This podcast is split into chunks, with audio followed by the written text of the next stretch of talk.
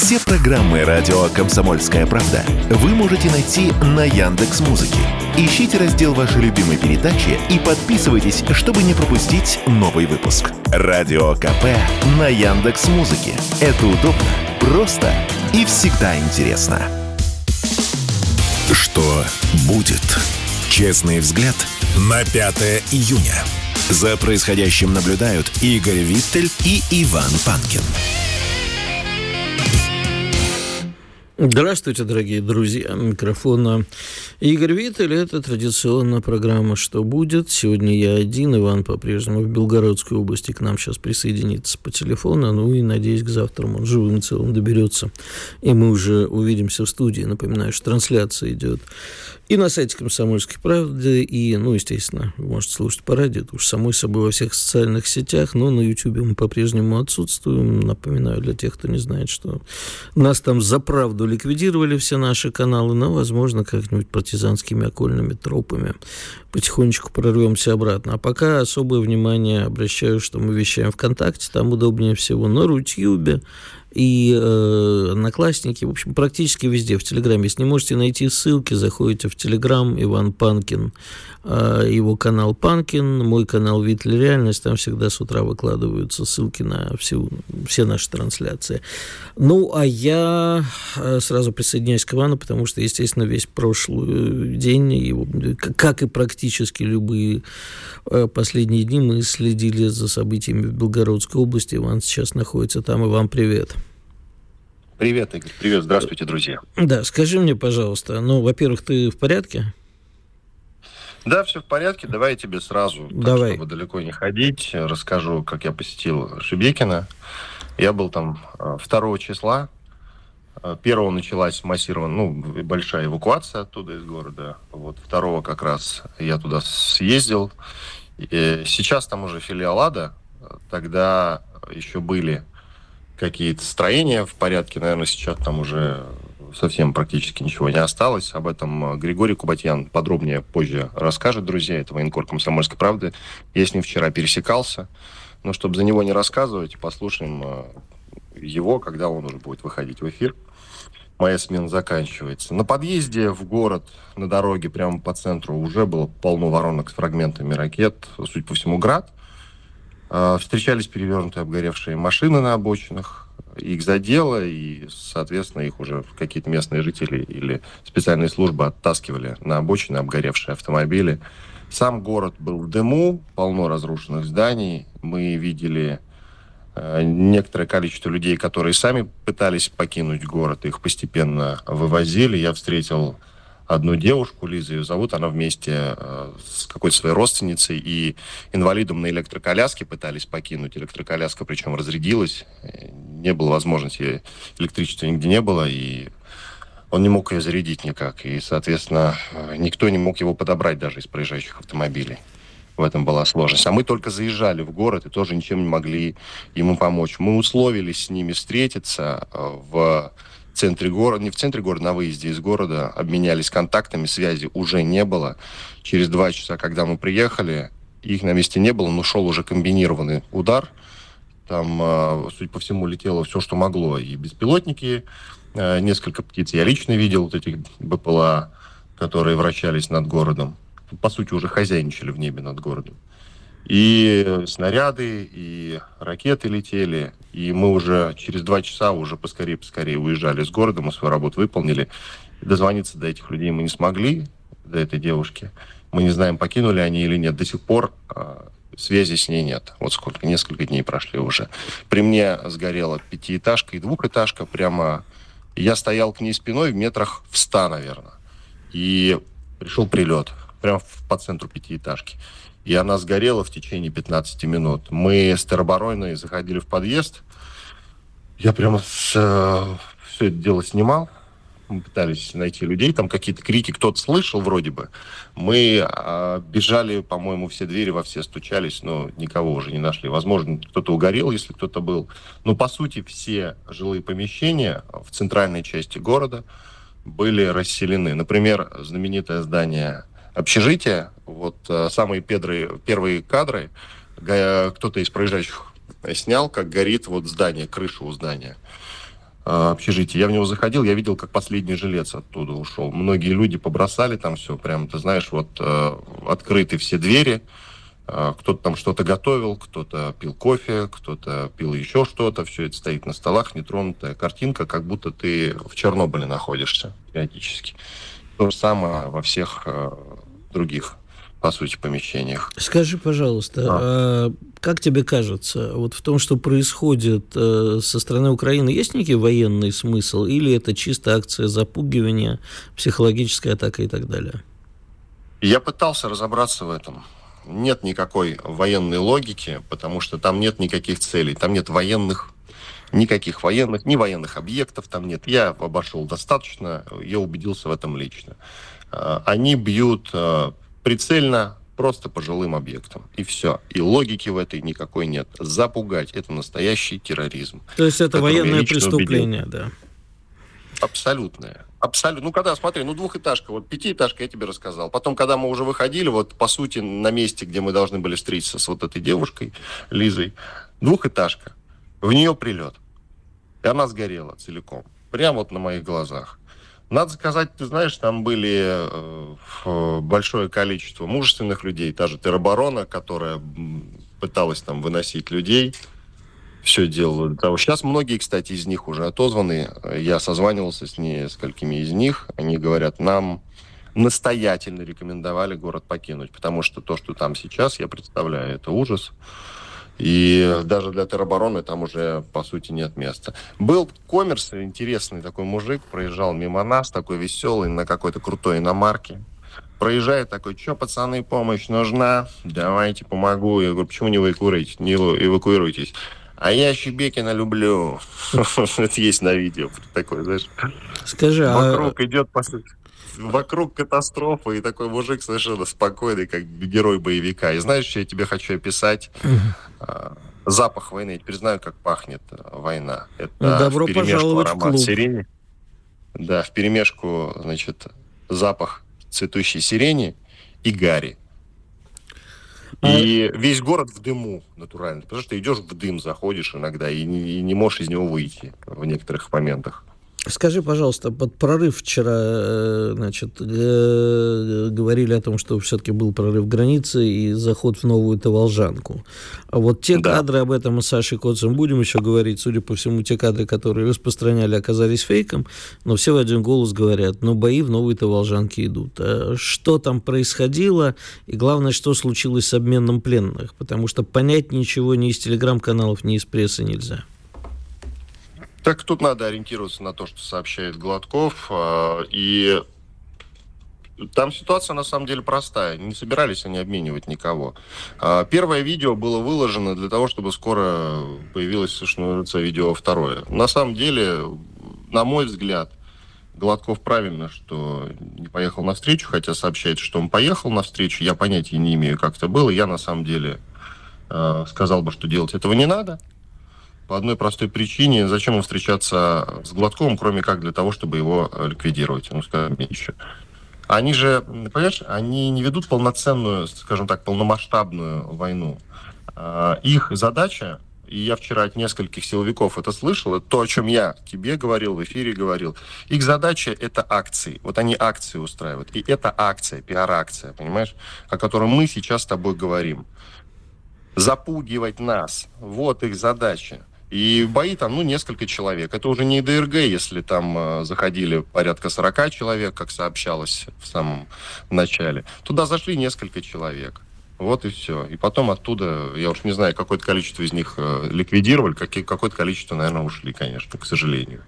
Скажи, Ничего, как, мы до них доберемся. Как эвакуация организована? Есть ли нарекания, все ли в порядке? Смотри, по эвакуации разные люди говорили.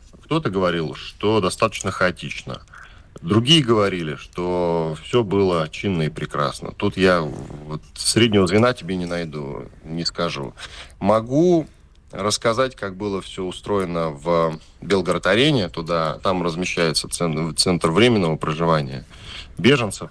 И надо похвалить, конечно, местные власти за организацию. Там каждый сотрудник заточен на то, чтобы помочь. То есть ты подходишь, там какие-то волонтеры сразу тебе подбегают, э, и ты весь э, окутанных вниманием. Они всячески тебе стараются помочь. Очень вкусно кормят. Э, все хвалили. Есть одежда для всех абсолютно, и все размеры, всем все сразу же, все, что необходимо, выдается, потому что многие приехали прямо с грядок прыгали те же в автобусы, в свои автомобили. Многие, надо сказать, выехали сами. Не могли ждать автобуса, потому что шел действительно массированный удар. Один мужик мне рассказал, что порядка 400 за утро только. 2 числа порядка там э, ну, первое, вот второе число, он говорит, э, несколько сотен несколько сотен прилетов. Вот так вот бомбили. Представляешь? Угу. Скажи, Паш, помощь какая-то нужна, только коротко, у нас остается меньше минуты, но мы с тобой во второй части, я думаю, еще поговорим немножко. Ну, какая помощь? Поищите в интернете, у Гладкова есть вся информация в телеграм-канале «Настоящий Гладков». По сути, сейчас э, всех людей расселяют э, в общежития студенческие. Студенты-то закончили уже обучение, и сейчас туда отправится какое-то количество семей.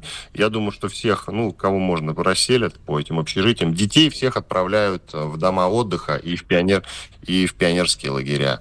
Так что в этом плане все нормально. Сами белгородцы активно помогают э, со всеми вещами, все приносят. Гуманитарной помощи пока, насколько я могу судить, хватает. Я другой информации не слышал о том, что есть нехватка, я такого не слышал. Вань, давай после выпуска новостей и рекламы вернусь к тебе, еще на пару минут тебя задержу. А вы оставайтесь с нами, как вы уже поняли. Вернемся к Ивану, а потом с Александром Коцем про контрнаступление. Спорткп.ру О спорте, как о жизни.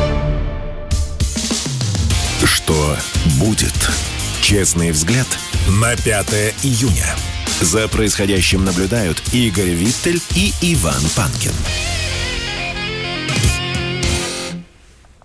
Да, возвращаемся в студию. Как э, вы, наверное, уже помните, это что будет. Я Игорь Виттель, со мной на связи Иван Панкин из Белгородской области. Трансляция во всех социальных сетях. Ссылки у нас с Иваном в телеграм-каналах. Иван, ты здесь? Да, да, я тебя слышу, я тебя слышу. Скажи, пожалуйста, а вот э, как тебе кажется, вот эта психологическая атака достигла своей цели или все-таки нет? О, город живет своей жизнью, если мы про Белгород говорим. Все тут в порядке. Вот в субботу, например, я видел на центральной площади огромное количество свадеб. Я не вижу тут никаких упаднических настроений. Абсолютно. Все, ты знаешь, я тебе так могу сказать, все в порядке э, по психологической атмосфере. И то же самое я наблюдал вчера в районах. Я выезжал в те участки, куда не перекрыт выезд. Это Красиво, это Щетиновка и Головчино. Населенные пункты, городки, маленькие села.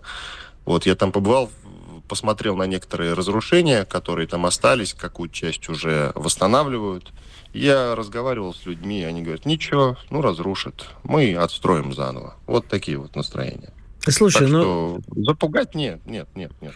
Ты знаешь, вот, э, параллельно э, разговариваю с тобой, поглядываю глазом в э, чат в нашей трансляции ВКонтактике, и э, ты рассказываешь о том, что, в общем, паники никакой, все хорошо, все нормально, а у нас прямо вот истерика. Кто во власти ответит за косяк Белгородской? У меня есть ощущение, то, что это люди не из Белгорода. Это как раз люди... Нет, это нет, как раз вот нет. сидящие на диванах диванные войска и примкнувшие к ним цепсошники. Ты знаешь, вот еще один... Кстати, вот да. насчет... Извини, Игорь, я не могу не сказать, а то упустим этот момент, а сказать обязательно надо. Ты в моем телеграм-канале, возможно, видел. Да, конечно, я, я внимательно слежу вижу, э, значит, вижу какое-то количество, да даже большое количество автомобилей с украинскими номерами. Угу. Все в порядке, я ничего, против, я ничего против не имею. Часть из них это хорошие люди, они наши соотечественники во всех смыслах этого слова. А некоторые люди, и многие мне этот момент подтверждают, конечно же, ждуны. И вот когда ты видишь автомобиль э, с украинскими номерами и с подписью «своих не бросаем», да. местные жители автоматически задаются вопросом, они мне указывали на этот момент, кого своих? Кого своих вы не собираетесь бросать, скажите, пожалуйста. Но это они, видимо, и фильм вот «Брат-2» цитируют, судя по всему. Там надо было да, еще... Такой до... момент Надо было добавить «мы гуски на, на своих не, войне не бросаем». Тогда будет полная цитата из «Брата 2». Скажи, пожалуйста, а вот э, реально я вчера убедился, общаясь с тобой и общаясь с, э, с нашими официальными лицами, и одновременно читая телеграм-каналы, насколько по-разному подается информация. И задумался над тем, что делать э, с теми, кто так вот фейки разносят, причем явные фейки. Ну, ты наверняка видел вот это вот там, якобы, вот это вот новая эта волжанка, что якобы там кричат, они здесь везде, типа, сдавайтесь и так далее, да, потом разоблачили как фейк для тех, кто был в Белгородской области. Они прекрасно знают, что Белгородская область, новая эта волжанка выглядит по-другому. Белгородская область самая ухоженная, по-моему, область у нас в стране. И э, да, как-то да. очень странно, явно был украинский вброс, Потом его подхватили наши телеграм-каналы. И я вот теперь не знаю, это российские телеграм-каналы или российские телеграм-каналы, поддерживающие врага. Я уже не различаю, потому что я вроде эти каналы читаю, они всегда славились какой-то более-менее объективной подачей информации.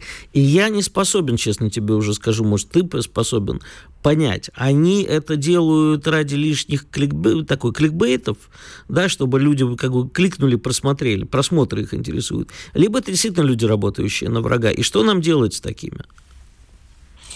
Что делать, что делать? Перевоспитывать, что делать. Смотри, тут у Гладкова на самом деле в плане информации муха не проскочит, поэтому, конечно, лучше ориентироваться на его телеграм-канал, безусловно. И вот я, когда сейчас говорю, я в голове это сразу прокручиваю, что говорю, потому что на самом деле очень фильтруют информацию. Э, мне, как журналисту, это, с одной стороны, очень неприятно, а с другой, я понимаю, что это необходимо сейчас в тех условиях, в которых мы живем. Друзья, я вас призываю, вот вы видите какой-то э, видеоролик, да, телеграм-каналы его подхватили, распространяют. Там, допустим, недавно я видел, военные якобы стоят здесь где-то в Белгородской области, где-то в Шебекино, и говорят о том, ну это что, не красная линия, это когда э, пошли новости о том, что прилетели э, так называемые зажигалки и фосфорные снаряды. И я сразу скептически начал, конечно, к этой информации относиться, а вот, э, значит, за, за кадром мужики военные говорят, и что же, куда наша власть смотрит, это что, не красные линии? Сколько мы будем. На самом деле не надо доверять этим видеороликам. Лучше не поверить, чем поверить. Э, у Акунина, кажется, была такая фраза. Он и агент Акунина, да. по-моему. Да, у иноагента. Лучше э, поверить предателю, чем не поверить своему. На самом деле, вот эта фраза, если в нее вдуматься, она хорошо отражает текущую ситуацию. Но, друзья, тем не менее, видите какой-то видеоролик, сначала, вот первая ваша мысль, отнеситесь к нему со скепсисом. Мне здесь это многие говорят. Большинство белгородцев, кстати, э, мне рассказывают, что, в принципе, перестали пользоваться телеграм, э, телеграммом как э, средством массовой информации каким-то, да, вот каналами, потому что тут большинство, конечно, фейков разносится. И стараются читать только официальную информацию, вот настоящий Гладков, например, и в этом смысле я их поддерживаю. Лучше чего-то не знать. Да. Лучше чего-то не знать. Но мне кажется, вот тут я бы, конечно, поспорил, что, с одной стороны, да, безусловно, не надо читать всякое левое, а с другой стороны, очень многие не доверяют официальной информации. И э, когда в целях там, нераспространения паники в э, официальной информации что-то не появляется, человек не обладает всей полнотой информации для принятия решения о собственном выживании. Тут, знаешь, тоже в крайности вдаваться, как мне кажется, очень тяжело. Я тут не могу с тобой поспорить на этот счет, Игорь. Это ну, это чисто мое мнение, тонкий. это даже не для спора. Понимаешь, я вот вернешь... Ну, это тонкий момент. Что, что мы будем сейчас э, да. об этом говорить? Потому и... что ну, ну, это, мы живем это... в эпоху информационной войны, которую мы, к сожалению, вот именно информационную войну мы, к сожалению, проигрываем. Но сегодня очень многие пишут, в том числе и наши с тобой коллеги, что мы психологическую, а не информационную проигрываем, да? Потому Нет, что... в психологическом плане все нормально. Вот пообщайся с любым белгородцем, они спокойные, как удавы головы. Хорошо. Ну, о чем ты говоришь? Скажи, пожалуйста, как, на твой взгляд, нужно решать эту проблему? Сегодня с утра все дружно писали, пока не дойдем до Львова, но сначала до Харькова, проблема эта решена не будет. Будут продолжать обстреливать э, Белгород. Ну, а мы, кстати, по Харькову сегодня, для тех, кто не знает, э, по части Украины нанесли очень тяжелый удар, в том числе очень серьезный по Харькову. Смотри, я тебе могу привести такую статистику. Три разных человека, три силовика, офицера из разных э, ведомств мне на протяжении месяца уже говорят, по сути, одно и то же. Вчера я встречался с одним силовиком, не буду говорить, э, значит, ведомство, это не важно. А все как один говорят, что мы можем победить в течение месяца. Мешает некий коррупционный момент, мешает отсутствие приказа. Мне вчера рассказали одну замечательную историю, в кавычках, разумеется, как, допустим, на какие-то позиции приезжает с инспекцией некий генерал. А, а до этого они, э, солдаты, которые на этой позиции находились, не могли поднять головы от такого количества обстрелов массированных. Тут он приезжает, наступает тишина. У него команда не стрелять. И сам он сидит, вот пока вот два дня он на инспекции сидит, никто не стреляет. Все в порядке. Потом он уезжает, снова они поднять головы не могут. Приказа отвечать нет. И таких моментов, на самом деле, как вот мне рассказывают люди, очень много. Угу. Вот, а дальше, а дальше додумайте, друзья, сами.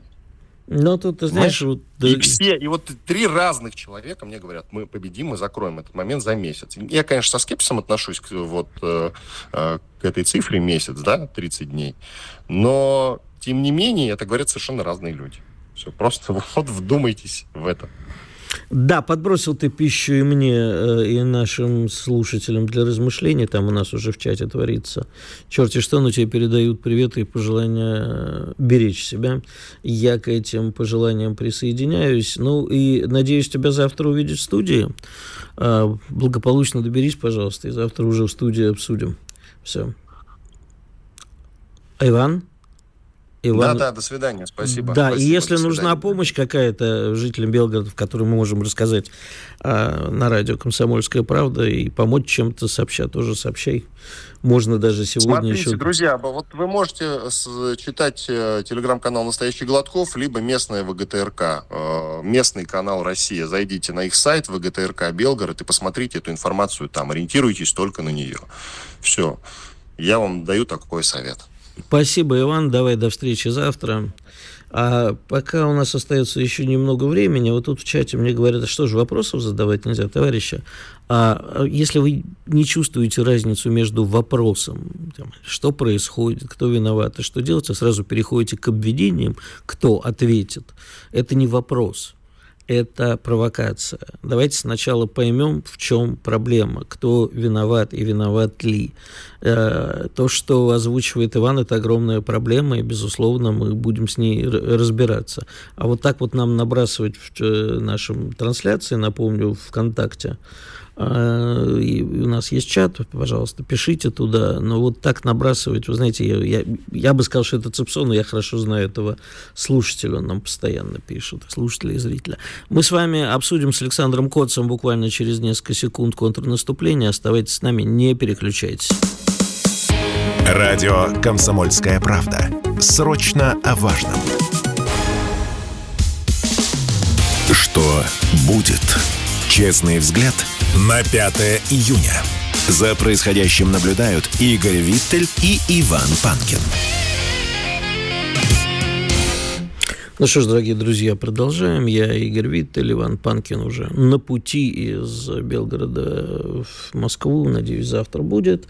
Напоминаю, трансляция идет везде. Мы поговорили о, о э, том, что происходит в Белгородской области, о попытках перейти границу, об обстрелах Шебекина, состоявшемся, видимо, бою в Новой Таволжанке. А сейчас мы а, поговорим с Александром Коцем, а, специальным военным корреспондентом «Комсомольской правды», немножко о другом, потому что а, вчера же еще произошло крупномасштабное наступление ВСУ на пяти участках фронта, я цитирую сейчас Минобороны, на южно-донецком направлении. И, естественно, это для нас очень важный момент обсудить еще, конечно, и контрнаступление. То ли это контрнаступление, которое обещали, или это разведка боем, или это все вместе, вместе с атаками на Белгород, с психологическими атаками, с прилетами дронов в Москву, является тем самым контрнаступлением. Специальный корреспондент «Комсомольской правды» Александр Коц с нами на связи. Александр, здравствуйте. Да, приветствую. И так что же происходит вот на этом направлении, что происходит в Запорожье? А, ну, я все-таки придерживаюсь э, той теории, что контрнаступление уже идет, и происходящее в Белгородской области, вокруг Артемовска, под Угледаром, на Запорожском направлении, это все элементы контрнаступательной операции. Тем более вчера вот э, распространялся украинский пропагандистский э, ролик о том, что никаких объявлений наступления не будет, и планы любят тишину. Ну, собственно, никто не выйдет перед э, экранами и не скажет, мы начинаем контрнаступательную операцию. Нет, она уже идет.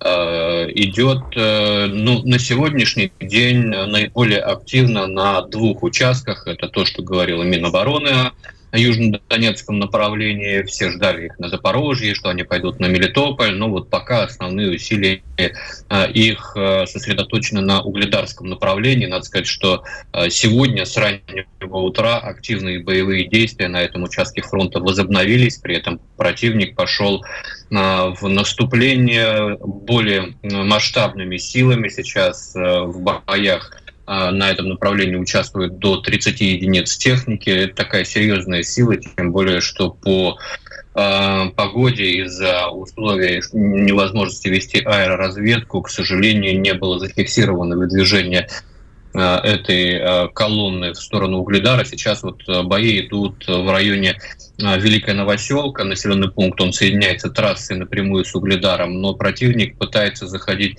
южнее, Золотая Нива, Новодонецкая, я думаю, пойдет на Октябрьская, расширяя плацдарм, и здесь уже э, читается сразу несколько вариантов, которые могут быть, то есть э, Киев может нам пойти не на угледар лоб, естественно, он этого делать не будет. Он попытается Э, обойти Угледар с юга и, э, возможно, э, пойти в сторону Волновахи, чтобы разрезать Донецкую Народную Республику на две части, а может пойти вниз на Никольское, в сторону Мангуша, к Мариуполю, перерезать сухопутный коридор наш в, на Крымский полуостров. Но с таким же успехом вот все нынешние действия масштабные, вчера, кстати, противник на этом направлении полез, понес огромные потери, но тем не менее продолжает идти еще более э, масштабно, э, это вполне может быть и не основной удар. Мы много раз обсуждали, каковы перспективы контрнаступления и э, сходились на мысли, что противнику все-таки приоритетнее Э, идти э, с запорожского направления в сторону Мелитополя и э, далее уже там, на Бердянск или на, Геническ, отрезая нашу херсонскую группировку, оставляя ее фактически в окружении, а, потому что таким образом не будет пути к отходу для российской группировки на левом берегу Днепра.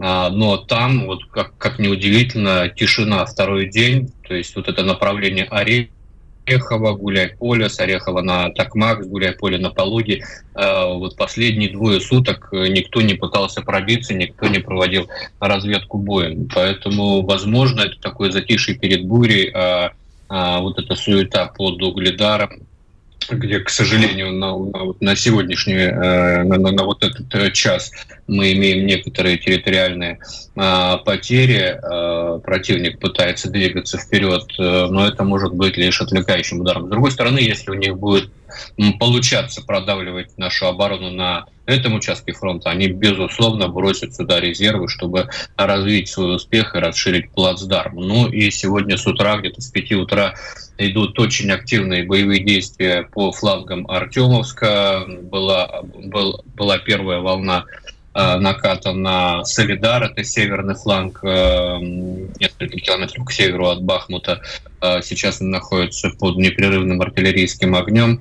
Э, там фланги, я напомню, держат э, подразделения Министерства обороны и э, отряды добровольцев, ну, типа казачьего отряда «Сибирь». Также очень активно противник сейчас наступает к юго-западу от э, Артемовска. Ну, тут тоже все читается, тоже об этом проговорено было э, не раз. Противник э, не будет, я думаю, заходить в Артемовск лоб. Они будут пытаться обойти этот город, э, оставив в котле наш гарнизон, который там сейчас присутствует. Это в основном подразделение Министерства обороны.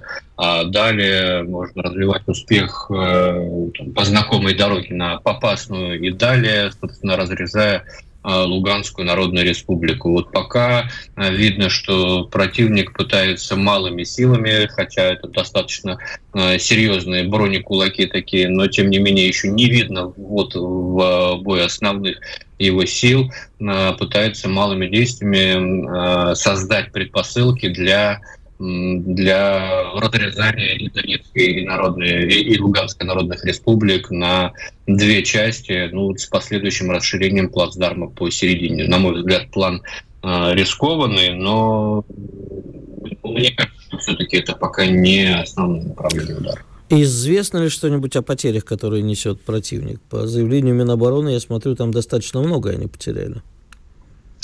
Э, ну вот по вчерашней атаке на угледарское направление, южно-донецкое направление можно назвать, э, там действительно довольно серьезные потери, под две с половиной сотни э, пехоты и, ну вообще разные оценки, да, сколько потеряно техники, но вчера именно с южно-донецкого направления было очень много видеокадров огневого поражения техники противника, и масштабы действительно впечатляют. Очень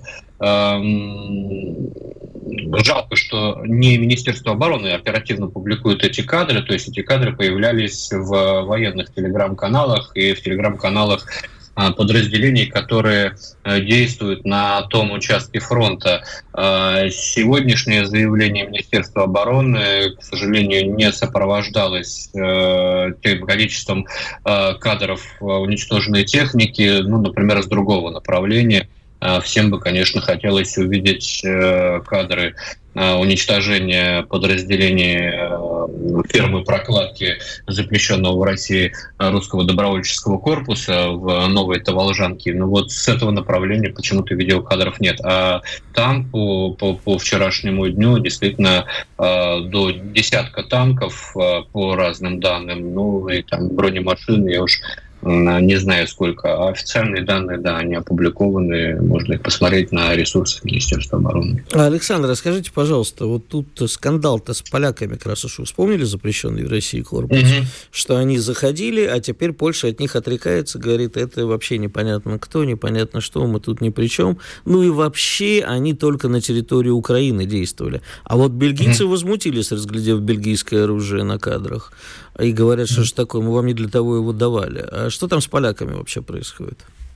Ну, судя по кадрам, которые были опубликованы самими поляками, они были на территории Российской Федерации. И это, конечно, не может не вызывать э, негативной реакции нашего общества, когда толпа там, ну, на, на, на одних кадрах человек 20 этих поляков тупчет э, русскую землю. Это, конечно, повод э, не знаю, расширить красные линии и, и оставить за собой право очень жестко на это ответить, как у нас обычно говорят разные официальные лица, но это, конечно, безобразие полнейшее. Э, судя по кадрам, они были на территории Российской Федерации, они снимались с той же э, вывеской «Почта России», с какой снимались на вырусе из запрещенного в России РДК, и вот это э, заявление самого корпуса о том, что они выполняли только логистические функции на территории Украины, это либо попытка э, отмазать э, поляков, которые на территории России быть не должны, потому что есть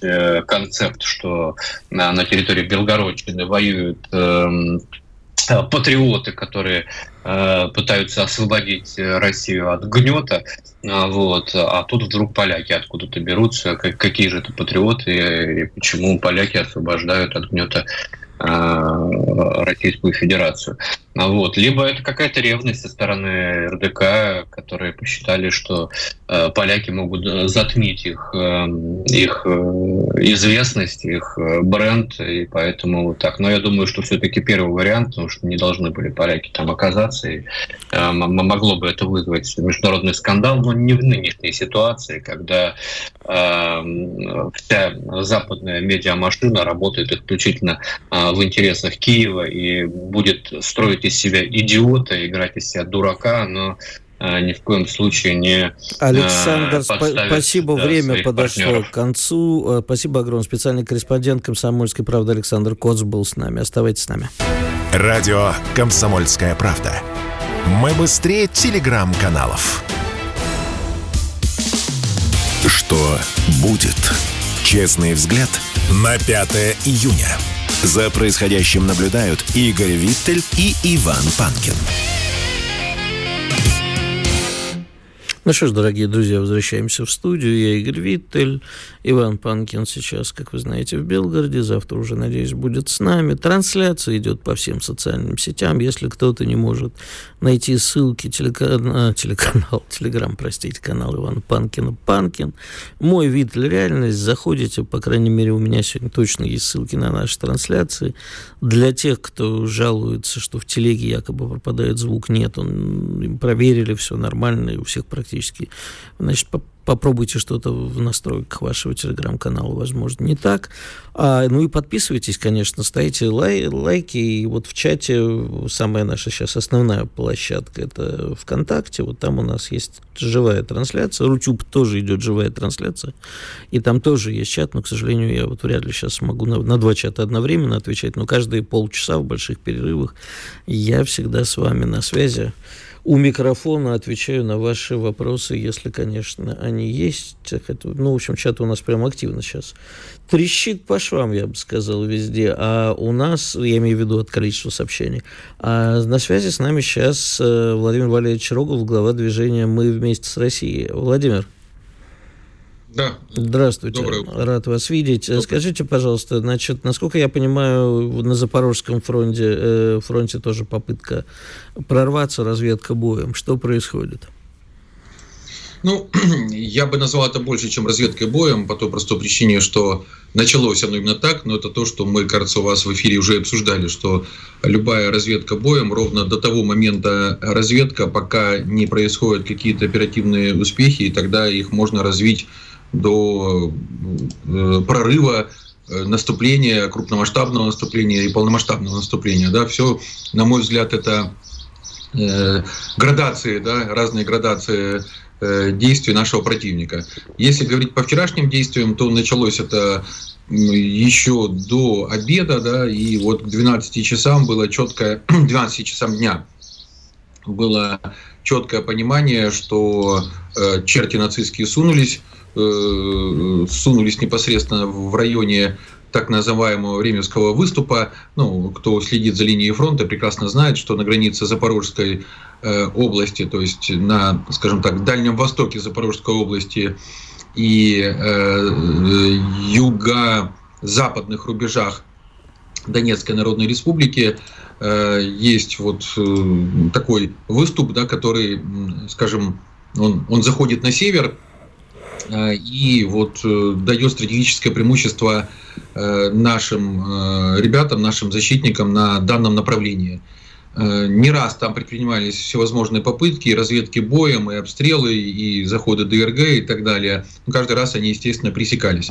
Вчера, причем, что показательно именно в такой большой светлый православный праздник, как Троица, эти черти нацистские полезли все-таки на убой и полезли более основательно, чем обычно. Если буквально там в 12, ну, вперед там, с 12 до 2 часов в штурме принимало участие там порядка двух мотопехотных рот и свыше полутора десятков единиц бронетехники, но прежде всего это модернизированные танки Т-72, масса американской техники, это и БТР М113, там и бронеавтомобили, Хамвеи, Максы, ну, э, Макс Про, Э, бронеавтомобили М1224 и так далее.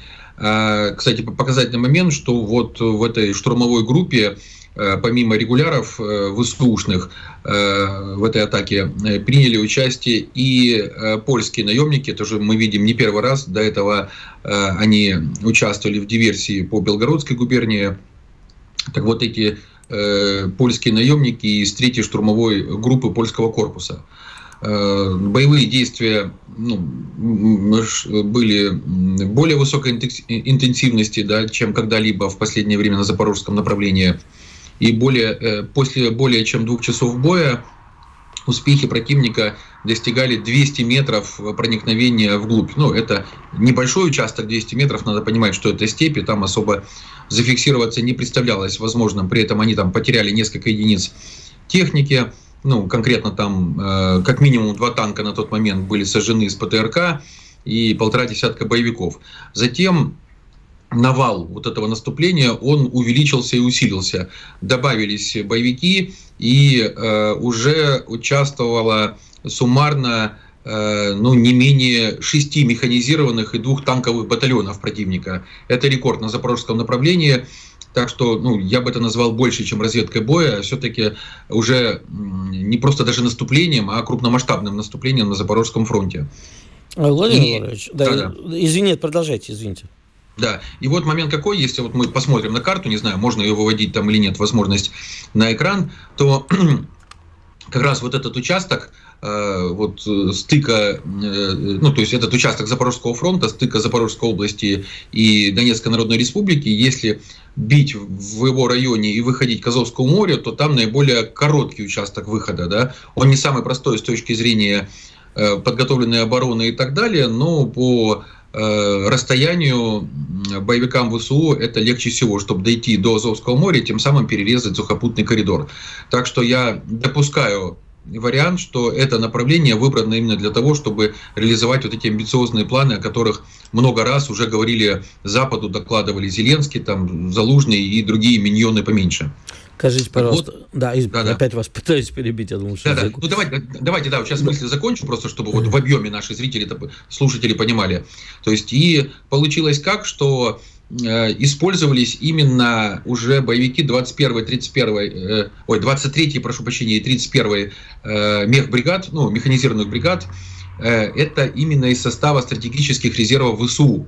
То есть это хорошо подготовленные и отдохнувшие. Это не из-под Бахмута их вытащили, да, и кинули сразу там. Нет.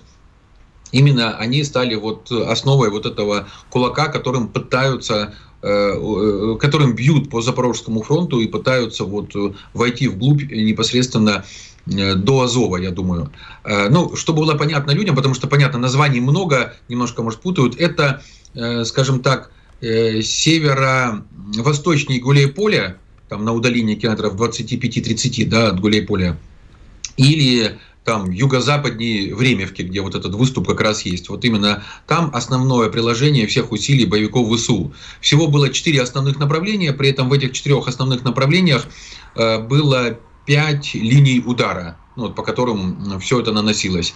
Бои шли больше 10 часов, и э, в результате умелых граподных действий Э, ВВО наших, ну, Восточного военного округа, ребята из 5-й э, армии, да, из группировки, потери боевиков ВСУ составили, по подтвержденным данным, не менее 250 с лишним бойцов, не менее 16 танков, 21 ББМ, ну, боевые бронированные машины, и 3 БМП. То есть вот существенные потери, тем не менее, сегодня вот всю ночь начались вдруг такие, знаете, переброски, причем эти переброски, ну, выглядели достаточно э, значимо и показательно, и получилось, что в результате этих перебросок э, аэроразведка не смогла нормально до конца отфиксировать, с какой целью и куда направляется противник, и э, получилось так, что э, ожидали их в одном направлении, ну, ну а, а чтобы вы понимали, то есть шла переброска не просто какая-то там один, там два танка, да, а порядка 30 единиц бронетехники. Э, и э, в силу как бы ограниченных возможностей технических, э, физических, да, и людей, специалистов, не смогли до конца установить конечную цель перебросок, и в результате вот эта ударная группа, которая сейчас работает по Новодонецкому, вышла, ну не то что не то что незамеченной, но э, в куда более расслабленном виде, да, и не потрепанной на линию боевого соприкосновения, на ЛБС. Скажите, пожалуйста, вот, а, господи, да. опять вас пытаюсь... Да, давайте, давайте, ну мне просто Нет, я просто хочу... сказать, да, да поэтому... а у нас пока не так много времени остается. Я все-таки к полякам хотел вернуться. Скажите, пожалуйста, мы уже можем считать, что это казус Белли? То у вас поляков много, то вообще они уже в наглую... Ну, для нас э, Запорожье-то это Россия с вами. А они говорят, нет, это мы по-прежнему считаем Украиной, поэтому воюем там как хотим. А вот э, в Белгород уже тоже поляки заходили, Белгородскую область, точнее, не в сам Белгород, слава богу. А может, мы посчитаем считаем это уже казус Белли. Вы можете примерно сказать, сколько их там, кто руководит, э, это отпускники или это какая-то конкретная история, вот, э, связанная с государственными задачами польскими? Да, безусловно, это государственный уровень, потому что, ну, вы поймите, в частном порядке так просто не организуешь. Ну, это может быть, скажем так, частно-государственное партнерство, да, когда государство легализовывается через какую-нибудь частную структуру, ну, нам такие примеры тоже известны.